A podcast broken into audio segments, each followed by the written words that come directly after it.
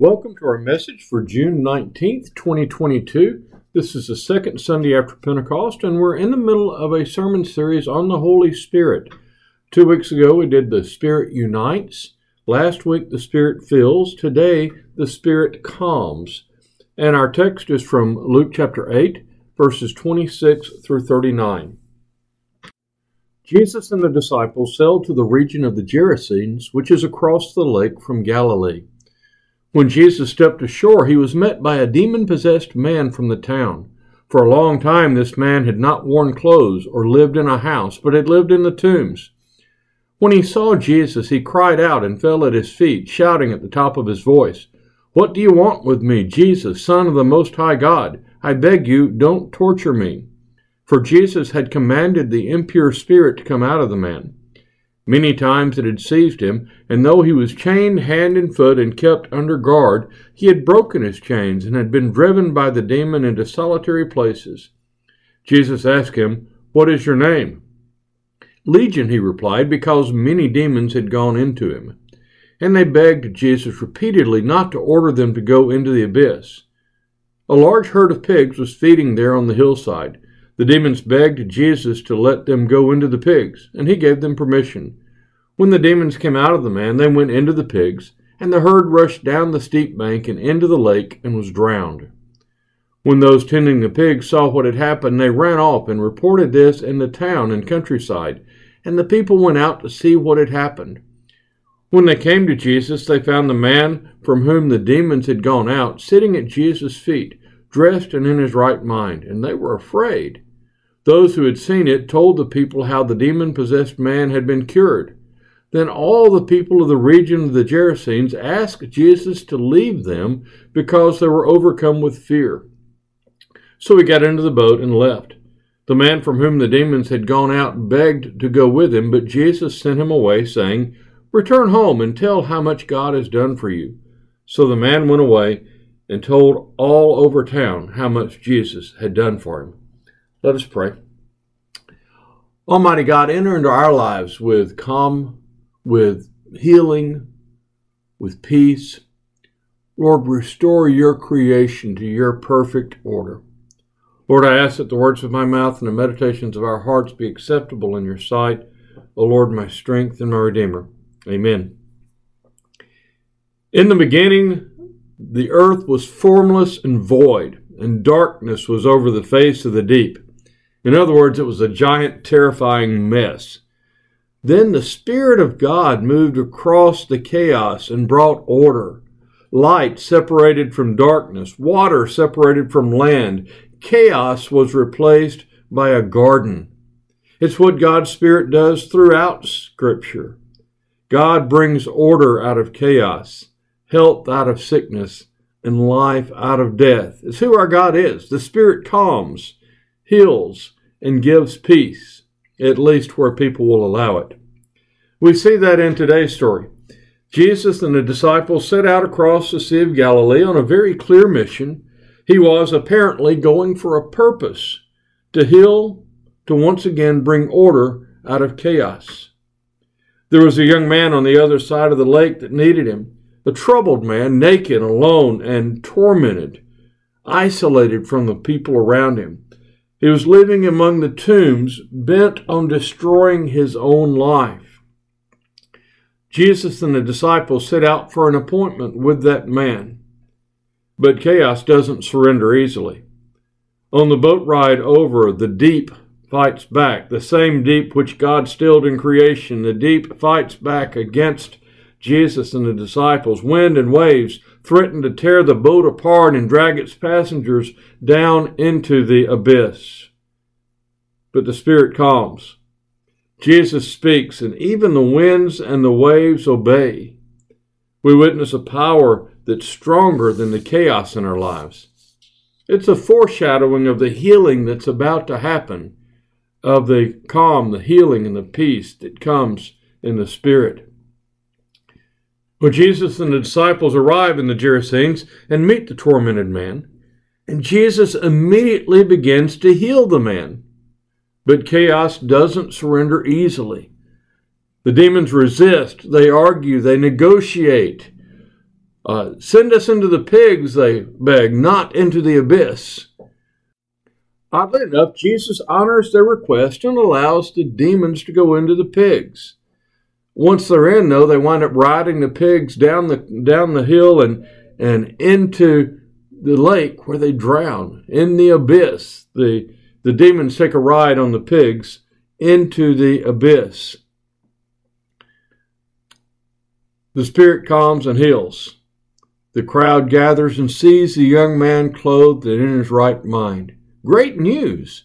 Jesus has healed the tormented man. Once again, calm reigns over chaos. But chaos doesn't surrender easily. The townspeople are upset. Maybe they're scared of Jesus' power. Maybe they're angry that they lost their pigs. It's hard to say for sure. But regardless, they ask Jesus to leave. And he did. What is good news to some often hardens the hearts of others. Throughout history, God continues to bring order out of chaos, but chaos never surrenders easily. Today is Juneteenth. Today we commemorate the formal emancipation of slaves on June 19, 1865. Here's the way it went down. Major General Gordon Granger made the following declaration in General Order Number 3, the people of Texas are informed that, in accordance with a proclamation from the Executive of the United States, all slaves are free. This involves an absolute equality of personal rights and rights of property between former masters and slaves, and the connection heretofore existing between them becomes that between employer and hired labor. That was 157 years ago. Great news.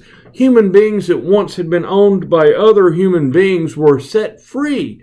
They were given their liberty, something to celebrate, you would think. But chaos doesn't surrender easily. Those who had lost slaves in the emancipation were upset by it, obviously, but for 157 years since Juneteenth, racial hatred and violence have continued.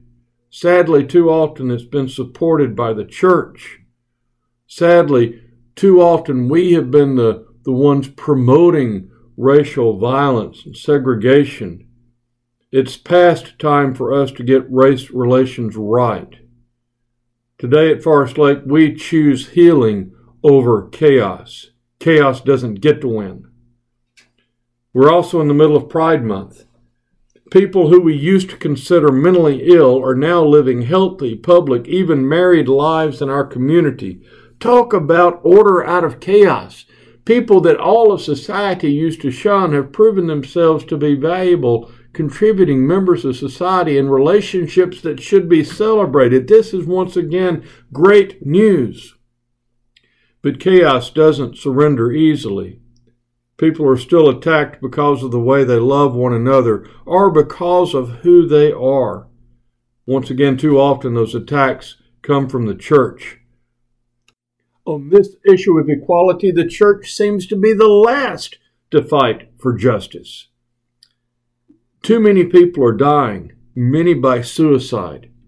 Did you know that in a home where at least one parent accepts their LGBTQ child, that child is 40% less likely to commit suicide.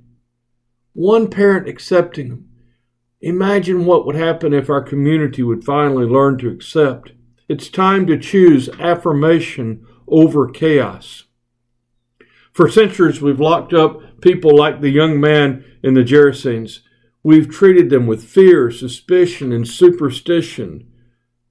You know, it's odd when someone's heart is sick, we encourage them to go to the doctor, and everyone gathers around them to offer support. We carry meals and we send cards and we visit them in the hospital. But when someone's brain is sick, we too often ignore the sickness and we even shame the sick person. Mental health should be a part of the mission of the church, bringing healing out of chaos. Chaos is still fighting back in our time. It's still trying to it's still trying desperately to hold on to people that God wants to set free. But this church is a safe place Forest Lake is a safe place, a place of healing for you and for your family. If you're experiencing any of the chaos I've been talking about, we want to help. If you're looking for support for LGBTQ individuals and families of those people, then let me know. I'd love to talk with you. I'd love to help. I can introduce you to PFLAG, a support group for parents, friends, and families of lesbian and gay people. You find that you're not alone, that you're loved, that you're accepted, and that you are affirmed. If you want to fight, if you want to join the effort for racial justice, then talk with us. We've got initiatives going on. We're working at that, trying to trying to solve that issue ourselves. We would love for you to join in that discussion. I'm offering to you today the, the number for the National Suicide Prevention Hotline. Uh, the number is 1 800 273 8255. Again, it's 800 273 8255 if you're in a dark place where you feel that there's no hope for you, that there's no way out, and you've considered that your best option is ending it all, call that number. Call and get help. Your life is too precious for, for you to lose it that way. Call 1 800 273 8255. And of course, we're here to help. We'll do anything we can. Chaos is still fighting back, but the one who calmed the sea and healed the man in the Gerasenes, stands ready to calm the storms in your life too. Amen.